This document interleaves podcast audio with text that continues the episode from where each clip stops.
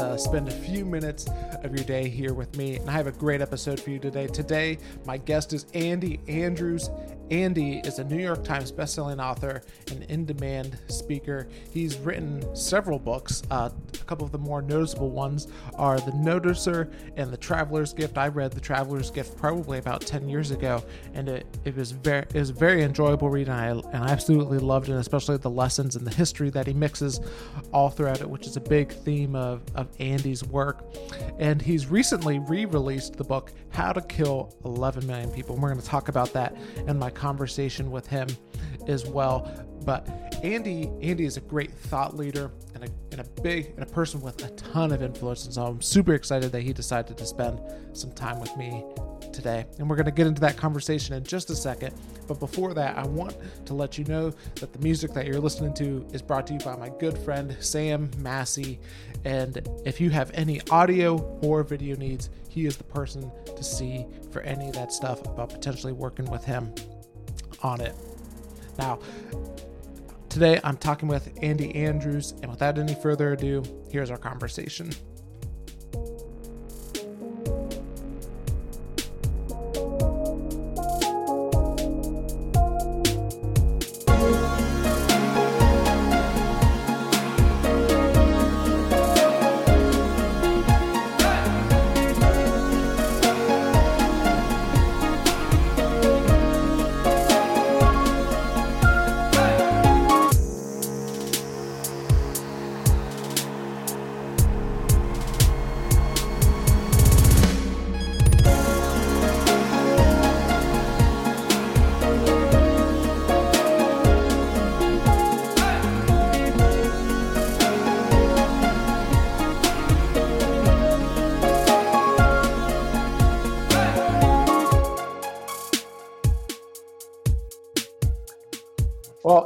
So excited to have you on the podcast today. Thank you, buddy. Honored to be here. Yeah, and and just as we're getting started, you know, you you recently uh, re-released an an updated version of your book, "How Do You Kill 11 Million People," and um, I want I want to get into like why why you decided to re-release it and update it right now. But before that, I mean, I just think the place to start is so like, how do you kill 11 million people? Yeah, that is a, an odd title, isn't it? The subtitle is Why the Truth Matters More Than You Think. Mm-hmm. And the, the whole premise was done by uh, a thought I had about the Holocaust. You know, uh, during World War II, when uh, so many people were killed uh, by the Nazis in concentration camps. And something that always bothered me about that, and I didn't really, you know, other than the obvious, and and and I couldn't really articulate what it was that was giving me a problem. But uh, I, I, finally was watching a, uh, a documentary one day and realized that I'd never heard this addressed. And, and that is, you know, you, when you watch the film or you see the pictures, there's, you know, a guard every 10 yards, and then there's thousands of people loading themselves onto the trains very peacefully. And you know, my question was, you know, how do you how do you get people to do that week after week, month after month after month? You know, how do you? So the question, how do you kill 11 million people? It doesn't mean you know what method did they use. We know the methods they used, and it doesn't mean how crazy do you have to be. History's full of people that were that crazy. Uh, you know it's it's how do you get that many people over a period of time to participate in their deaths and and uh, when I found the answer, uh, I was kind of stunned. And I was stunned at how simple the answer was and stunned that it was a method still being used today. And, and the, the answer to how do you kill 11 million people is you lie to them. And so Nazi Germany had a policy of lies, a written policy of lies that they used uh, to uh, to make those people pliable at that time and to keep them from rioting. Because you know when you look at that many people and that few guards you know you think why didn't they rush them why didn't they run? Why didn't they fight? Know you couldn't have killed them all. And and yet they just you know loaded their families onto the rail cars. And and so it was a policy of lies that calmed them and basically herded them in a direction of the liar's choosing. Mm-hmm. When when when did you first like encounter this this story and and what um I mean and you kind of talked about it a little bit, but like what made you decide hey this this is a book worth writing because I think we, we all kind of encounter similar like rabbit trails like that to where you know we we hear something and then we go I, I want to learn more about that. What made you decide I, I need to write a book about this? Well, it was it, it was the fact that so many people um, are are unaware of the uh, of the reality of what happened there. You know, people think that well, it was the Jews, and um, and of the 11 million people, five million of them weren't even Jewish the Jews were just the first to be targeted. Um, you know, there's a whole, and this is all in the book. This is, um, you know, there's a whole uh, list of the colors that were used. I mean, the the uh, you know we all heard of the yellow stars and the yellow triangles that the the Jewish people had to wear, and and the the thing is that uh, you know after that all started happening they had the the brown triangles uh, identified gypsies and people of italian descent. Uh, purple triangles and stars were worn by catholic priests jehovah's witnesses and christian leaders who ran afoul of the government. Um, black marked a person as a vagrant. That was worn by anybody lacking documentation when asked for proof of a permanent address uh, blue triangles and stars were for some people who had moved to Germany from other countries, unless they were Jewish, in which they case, you know, they wore the yellow. Uh, red triangles, you wore red if you were a member of a trade union, a Democrat, a Freemason, or any number of the categories that, that would label you as a political nonconformist. Pink badges identified homosexuals. Um, green badges were given to common thieves and murderers. And since they weren't suspect politically, the green badges were in charge of the other ones. And and so you know, people I, I think need to understand this was not there's a couple of things. One is this was not unique to history. You know, this is not some anomaly that we've seen. Um, because you know you could use any number of uh, uh, of of people you know i mean you could you know in the soviet union it was like 61 million. And and that's just their records. That's their records of how many um you know people that they killed. And then um let's see world war one there was uh turkey's government decided to exterminate every Armenian in the country. And uh, so they institutionally killed their famous scholars, their own religious leaders, their own children. And there were two million of them. Um, in the last 100 years, man, there's 3 million in North Korea, a million each in uh, Pakistan, Baltic states. Just, you know, it's, it's all over the world. But the, but the thing is that all those 5 million other people that got all those different colors you know they got their badges and they got thrown into the camps long after they saw the yellow badges being put on the jewish people and didn't say anything. Yeah. What uh i mean that that's that's one of the interesting things about um about the about even just reading the book because I remember I first encountered it, you know, about uh, about eight years ago, and so and I I'm forgetting what the reference is, um, but I I remember I don't think it's quite in it might be in your book, but it's how they talked about how you know they came after the Jewish people and we said nothing, and before we knew it, they were coming after us. And, yeah. And I'm uh, just really curious into what made you want to re-release everything, um, you know, re-release the book right now. Well, I always, you know, I, I think that the political discourse is getting meaner and meaner now, and it's more disparate. There, you know, there used to be a time in America where the two sides would like duke it out and then go out and have drinks together afterwards, you know.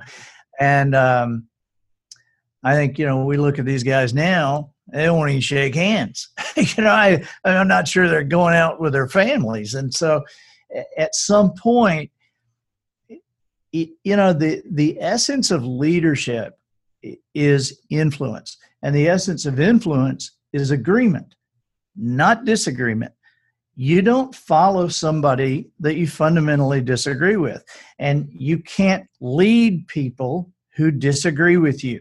You have to find some common ground. And so we, we need leadership in our country, obviously. And and and so I wanted to write something that did not say Republican, did not say Democrat, did not say uh, liberal, didn't say conservative, and yet everybody who read it would agree with it. And that was that was kind of what I wanted to do. And and so I had to find something that that everybody agreed with. And and you know the most obvious thing is that we all want to be told the truth. None of us want to be lied to. I mean, and if you walk down the street and said, you know, it, it doesn't matter who you ask. If you if you said, do you think that our political leaders should be able to lie to us, or should they have to tell us the truth? Everybody you talk to would say, oh, they should have to tell the truth. Yep, completely agree. How how do you or how have you seen people um, be able to discern what the truth currently is right now? Because especially in the age of of inf- of so much misinformation or so much conflicting information, and even um, fake news, what are maybe some filters or or some things that help you like filter through and see what the truth is? You know, I th- I think something has to uh, for a thinking person, something has to make sense. I mean, it, it has to make sense on a on a larger level, and you have to you have to think through things. Even right now, with this virus going on, I mean, we, we you know we've got to understand that as bad as it is, the media has a vested interest in you know bad news.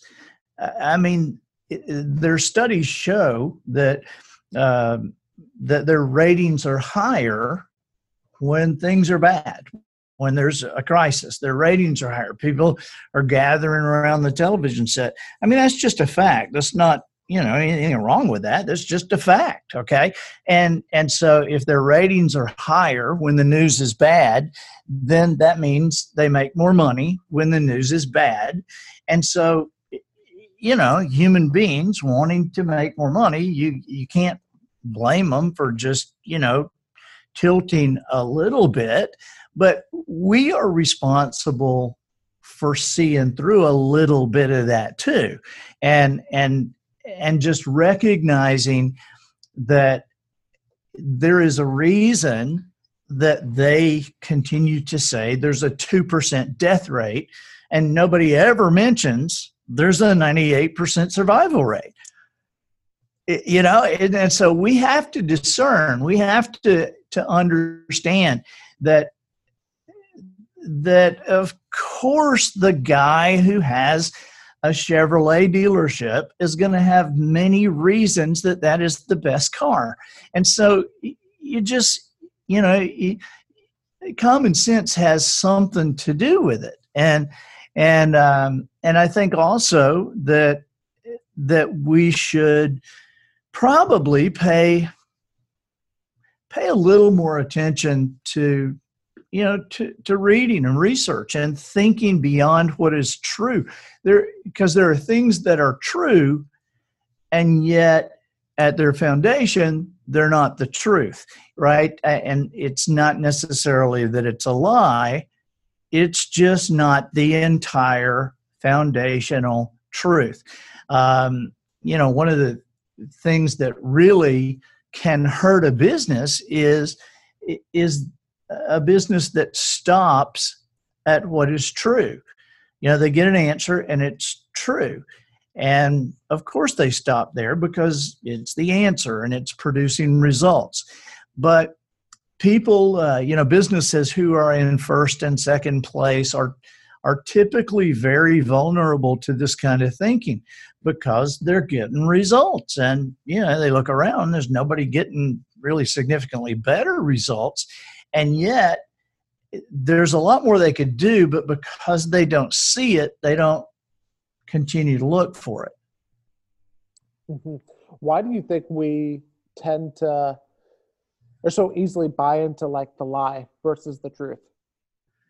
Well i think i think one great reason caleb is most of us are you know most of us are pretty honest people and it's just it's just kind of we're not looking for it you know? Is if somebody came you know if somebody came to you and said uh, you know hey i have this uh, awesome bicycle shop and you should stop in sometime and they handed you a card and it said john uh, bicycles are us it wouldn't be your first thought I bet this is a fake card, and I bet this guy had this made up to try to, I, you know, you just would, you just don't think that, and yet it's real easy for somebody to just go make fake business cards and fool all the people they want, and uh, you know, we just don't. And, and in fact, um, you know, Hitler actually said he wrote in Mein Kampf. He said, he said, make the lie big and tell it over and over and over again, and they'll believe you. And and it's it, it's curious to look at the pathology of somebody who lies all the time. Because if like if i told you uh, caleb i did not steal your wallet okay well that would be a lie but at least it was a lie for a reason. I didn't want to get caught right but if i said to you uh, Caleb, man, I was just coming into your studio and I met Michael Jordan out who's out playing basketball with a couple of the neighborhood kids, just a couple of houses down. Okay, well, number one, why in the heck would I tell you that? What's that got to do with anything? And the other thing is, you could just walk outside and find out I was lying. But we don't ever expect that. So we just believe. It's it's you know it's not just their pathology; it is ours. It is the way we're built as well. Mm-hmm. Have Have you thought through or even developed any uh, like questions that help you dig down deeper to determine whether or not something is a truth or whether or not something's a lie? Yeah, I you know, and and anybody who has kids is especially kids who are early teenagers okay? Uh, you know people know how to how to ask those questions because because one of the great questions that you can ask is now how do you know that is true? How do you know that is true uh, because you know especially 12 13 14 year olds they will come home from school with some of the most amazing things you know yeah hey uh, i met this guy today john and his dad uh, rides dolphins every day he rides them and I, I mean, you know, the kids, he'll believe anything. Some kid at school. Now, how do you know that is true? Well, John said so. Okay, so that's the only way that you know that is true. Because at, some point, you know, you need to you need to think about whether what you've been told is rational right i mean there's a lot of different ways that, i mean eh, there there are there are things It's like here's here's a here's a an amazing example. Um, have you ever ever heard a congressman or a senator that was in favor of a complicated tax code that nobody can understand? I mean, have you ever heard of one say, you know, we really should have? Okay, then, then why do we have a complicated tax code that nobody can understand?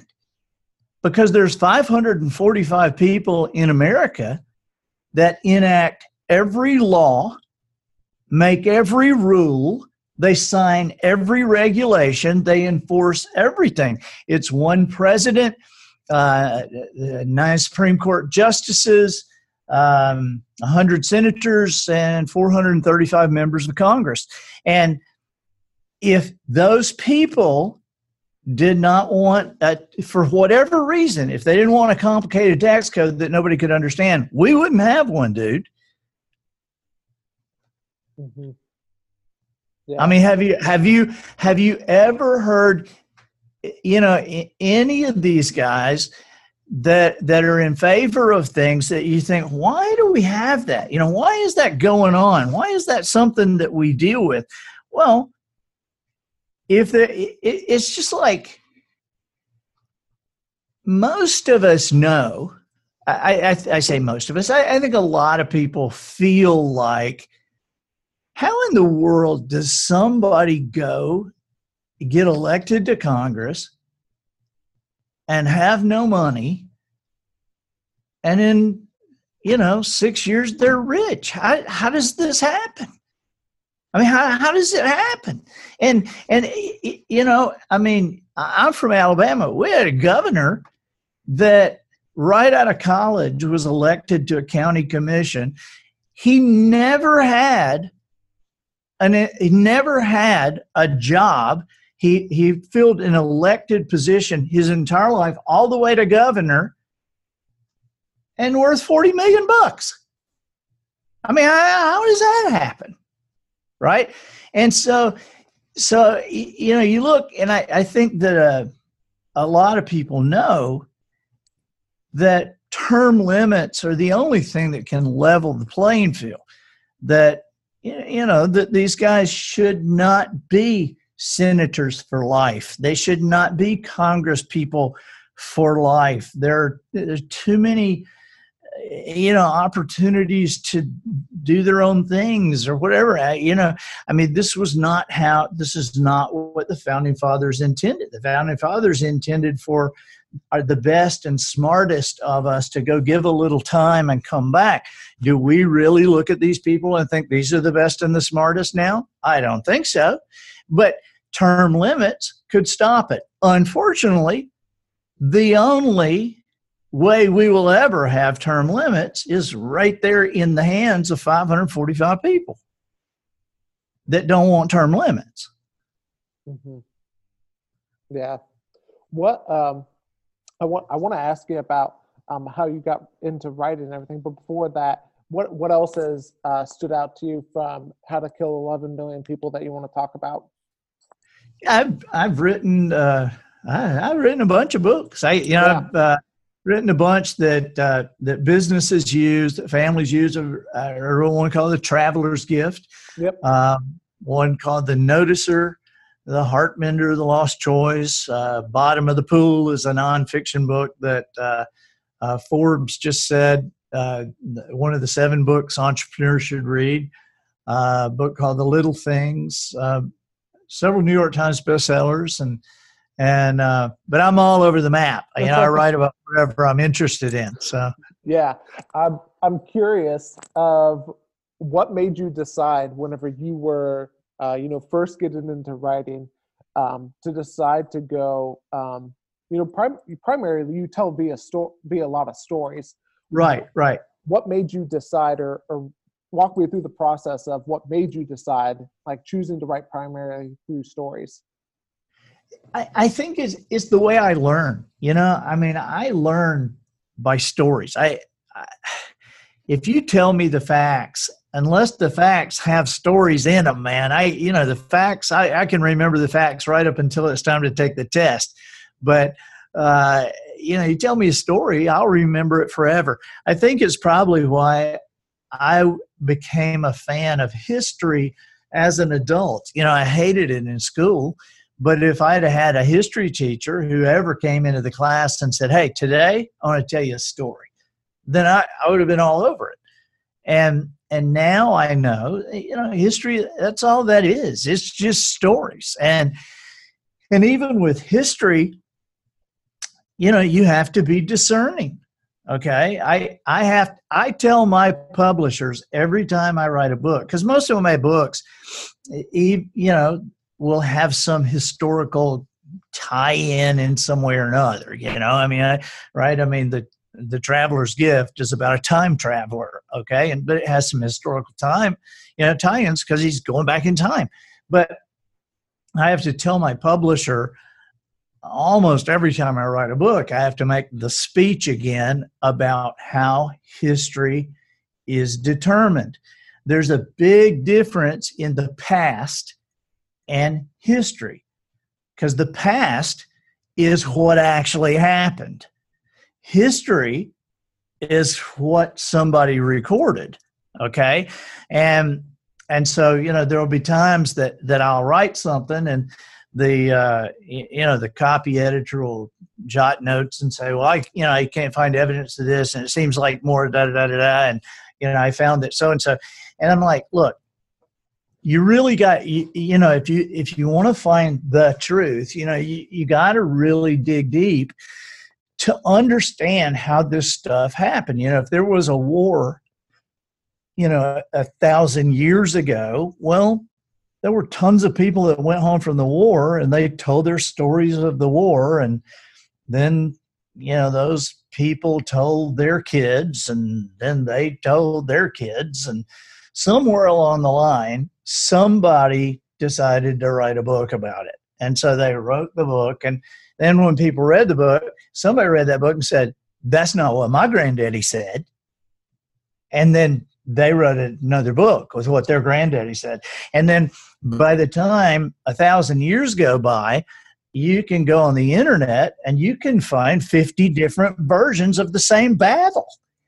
And and so at, at that point, you have to either determine which one carries the weight of the truth or which one you know makes the point you want to make but you you can't really go back into time because so much of the stuff was oral history before it was written down and even when it was written down i mean if you if you think there's not differing views next time uh, next time there's some kind of traffic accident, just grab two or three people that watched it and hear the different stories about the thing that just happened.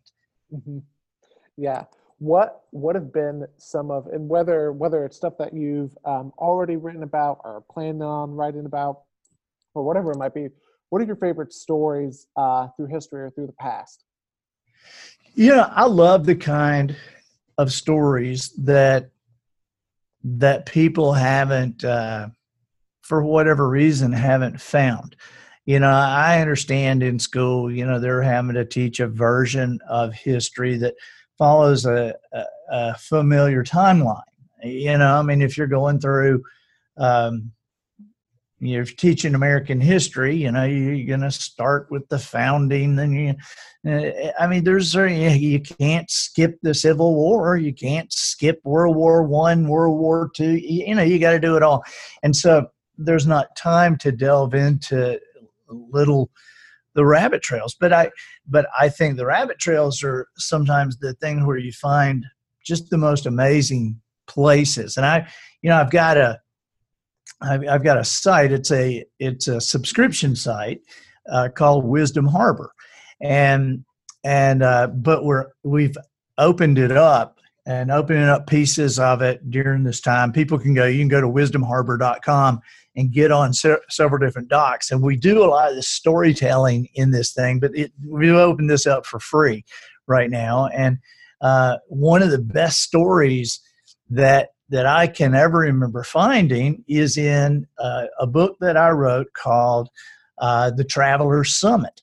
It was the sequel to the Traveler's Gift. And and by the way, for people who are uh, working with their kids at home or whatever, we're also making available uh, the curriculums for 12 of my books. So, mm-hmm. uh, but there's this there's this story about a guy named Eric Erickson in uh, the Traveler Summit, and Eric Erickson was an oil wildcatter um, right before World War II and lived in Texas. And he had uh, made a lot of money with oil. And, and so at some point, I'm trying to make this very short, but at some point, right, because the whole story, again, is in that book, uh, The Traveler Summit. But at some point before the war, he started uh, like mouthing off uh, in favor of Hitler and against the Jewish people and got more and more public about what he was saying. And people who had known him for a long time just were horrified. You know, it's like they didn't know he thought this way. And and uh, then at some point, you know, he like made a big scene in a restaurant, and and uh, it made the newspapers, and and uh, then he actually denounced his American citizenship. And this was a you know pretty like a famous guy in that area and all. And he denounced his American citizenship and and moved to Sweden. You know, and uh, and so there in Sweden, he was going to start you know, his, his oil businesses and all like that. And uh, there were all different kinds of people going through Sweden at that point, and he kind of kept up his talking and was approached by uh, some Nazis who actually connected him with Himmler. And there was a, a challenge going on with the Nazis right then, and that was that they were about to create synthetic oil. Um, they already had plants going and they were about to create synthetic oil. And and had these plants, but they were all hidden so well and and working underground. Well, Eric Erickson talked Himmler into investing in a synthetic oil plant that he would build in Sweden because it was, um, you know, it was a, a place that was neutral.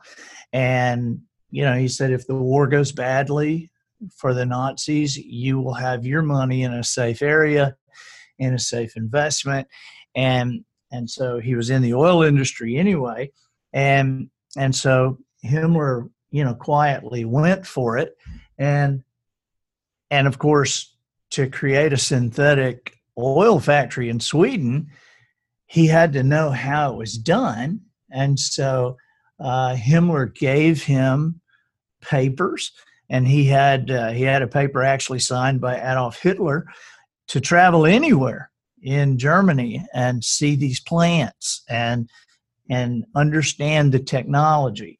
And um, and so he was in and out of, of there for like 18 months. And curiously uh, almost every time he would visit one it would be bombed and destroyed after he visited it. And uh, and so then he'd, go back and you know report on it. But um, as it turns out i mean he was uh, he was only he was only suspected twice. Once one of the people that was working with him uh, was marched right beside him and shot by the nazis right before and they were watching him to see how he reacted. Uh, and then the other time was somebody who thought he had been killed uh, and recognized him and knew he kind of knew a little bit about you know was very suspicious about his past. And so he followed them outside the restaurant and this person went into a phone booth and was actually calling to report this. And uh, eric erickson drug him out of the phone booth into an alley and killed him with his pocket knife. And after the war, um, the the State Department held a big event for like a thousand people in Dallas, and and uh, it was like a celebrate the war thing, and they uh, halfway into the dinner uh, got up and uh, the the head of this thing uh, actually uh, introduced the audience to the guest of honor for that night and introduced Eric Erickson. And when he came out, people were like horrified. But then the State Department told them that this has all been a ruse. And even from the very beginning, he was doing this for his country. But this guy, uh, you know, I mean, this is one of the most important points ever in the war because basically, you know, I mean, these guys had jets on the ground. The Nazis had jets, but we ran them out of fuel. Uh, you know, they couldn't get it anywhere and they couldn't manufacture it. And so that was a huge part of winning the war. And it's a guy most people have never heard of. Mm-hmm. Yeah, that's such that's such a cool story. And even just speaking of stories, what what have you found have been uh, some key things or stuff, just stuff that you've learned about writing good stories over the years? You know, I love to read.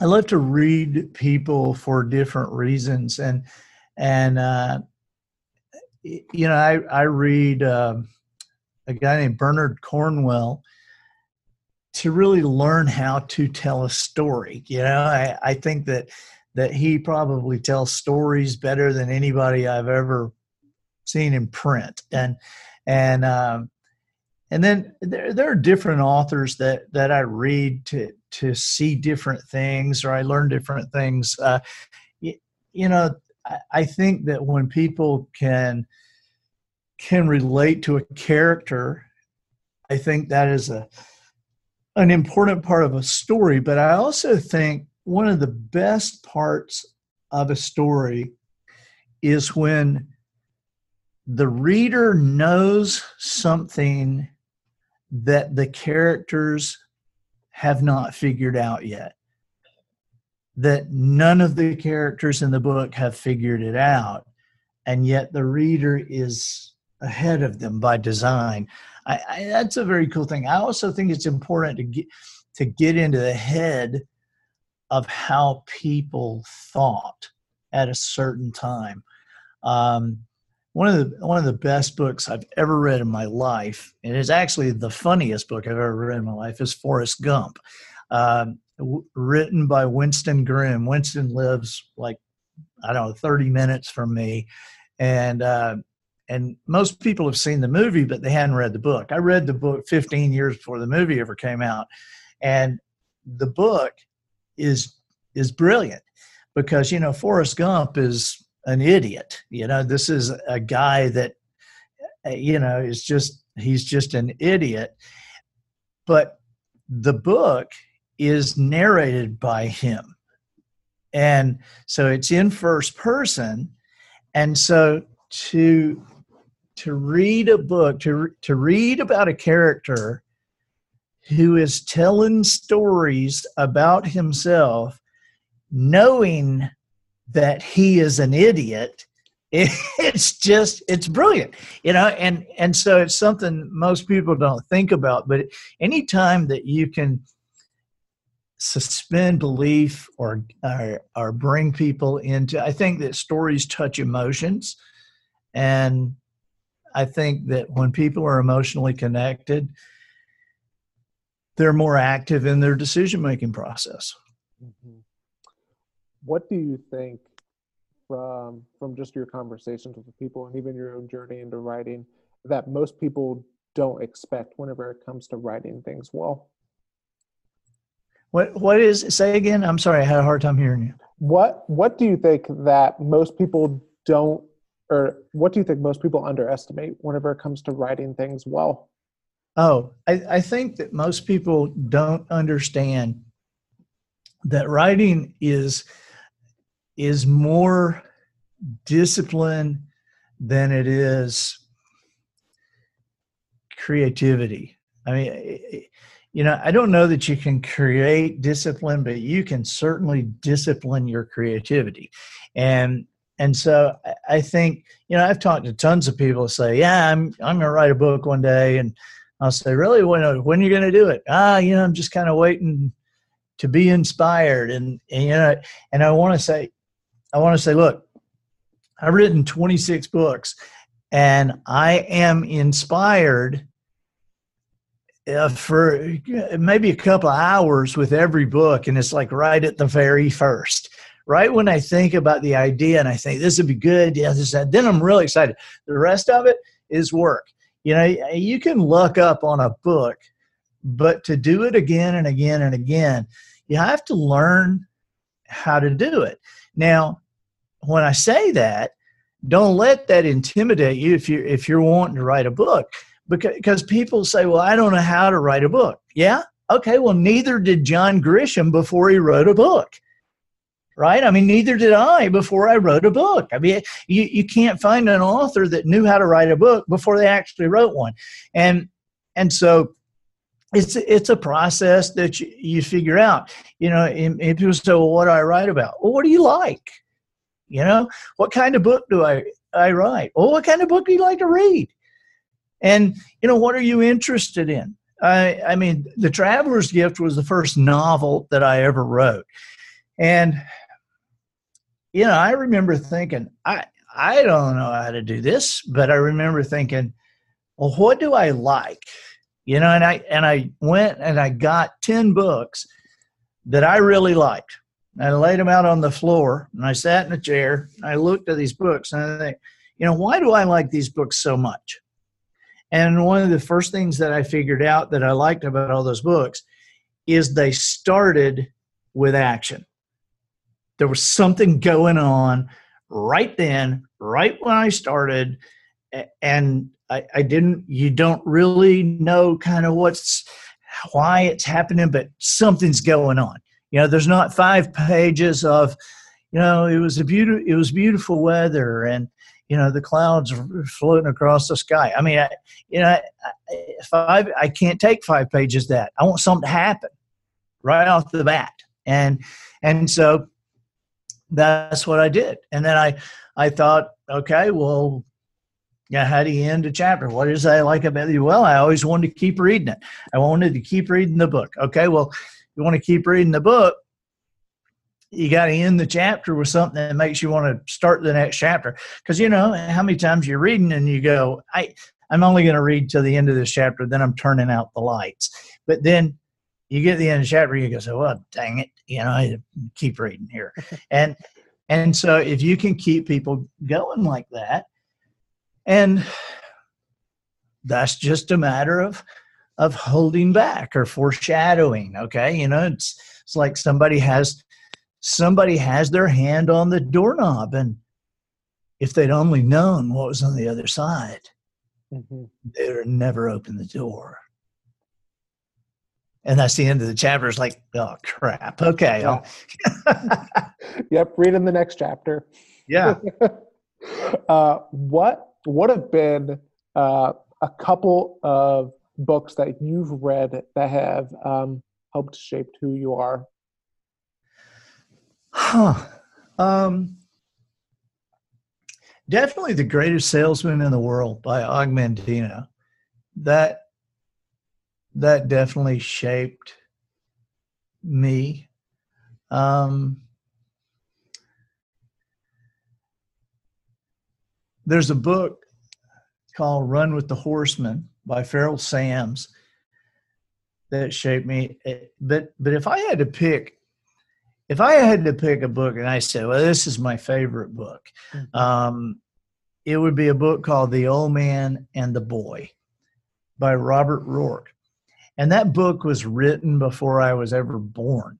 And, you know, my son loves that book. I, I've never given that book to anybody that didn't just flip out over it.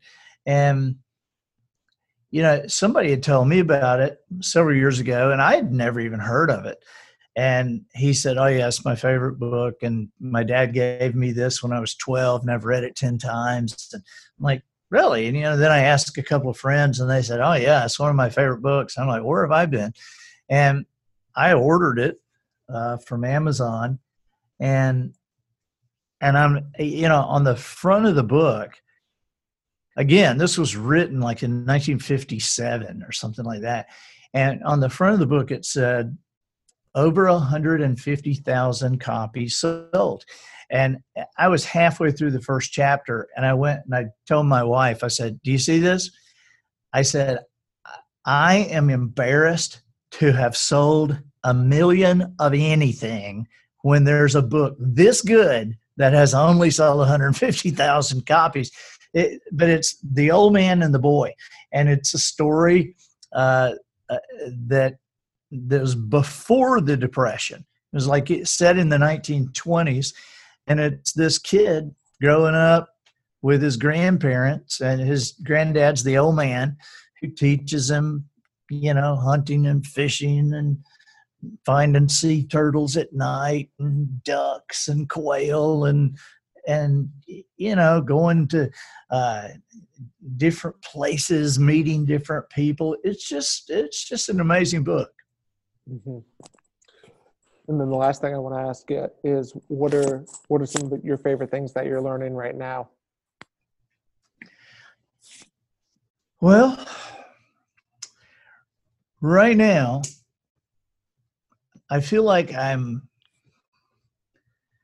I'm in a new process of thinking. I mean, we, we all have to be, right? We have to figure out how to be valuable to other people during this time. Um, you know, I'm a speaker and all my dates have been canceled, right? I, am an author and Amazon is not going to be carrying, they're not restocking any books. They're using all their shelf space for, uh, for, um, uh, you know, essentials and all, which I, I understand that. Okay. But, uh, you know, we've got, if anybody wants any of my books, you can andyandrews.com is how you can get them. But, you know, just we, we all have to figure out during this time how to be valuable to other people, you know, and we have to figure out, you know, how how do we stick together? How do we find something through this? How do we create hope instead of fear? Um, you know, the, the there is no reward for fear.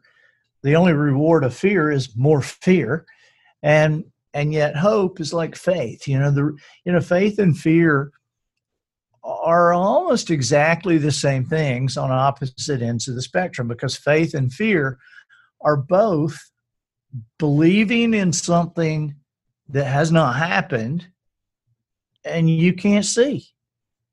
And so the reward of continuing in fear is just more fear and living on that brink of insanity i suppose. And and the reward of faith is to finally finally see what you have believed. And and i believe we're going to get through this. I believe that if you look at our history we have a history humanity has a history of solving uh, dire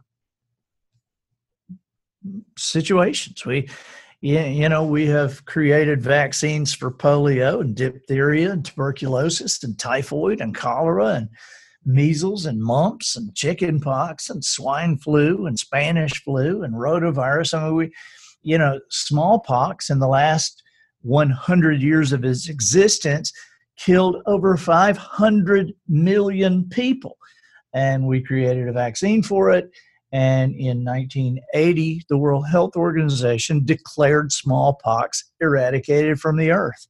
And so, you know, our researchers and scientists right now who are working on COVID 19 are more experienced than ever, than they ever were, because all these things that they defeated, they were viruses. So we're ahead of the game and we'll get there. We just have to be smart and we have to work together. And and um, figure out ways to be valuable to each other. Yeah. Well, Andy, thanks so much for being on the podcast today. If people want to continue to learn more from you, I mean, you mentioned that they can go to andyandrews.com. Is there anywhere else that people can, you know, follow and learn from you? Yeah, you know, Facebook and uh, Instagram. Um, and what am I on Instagram, Matt? Andy Andrews author. Andy Andrews author on Instagram, and then Facebook's Andy Andrews. got a YouTube channel. Uh, so, but man, keep up. We're we're you know, figuring out ways. We we just put out a really cool video today. So awesome. Well, thanks for being on the podcast. Thank you, Caleb, very much.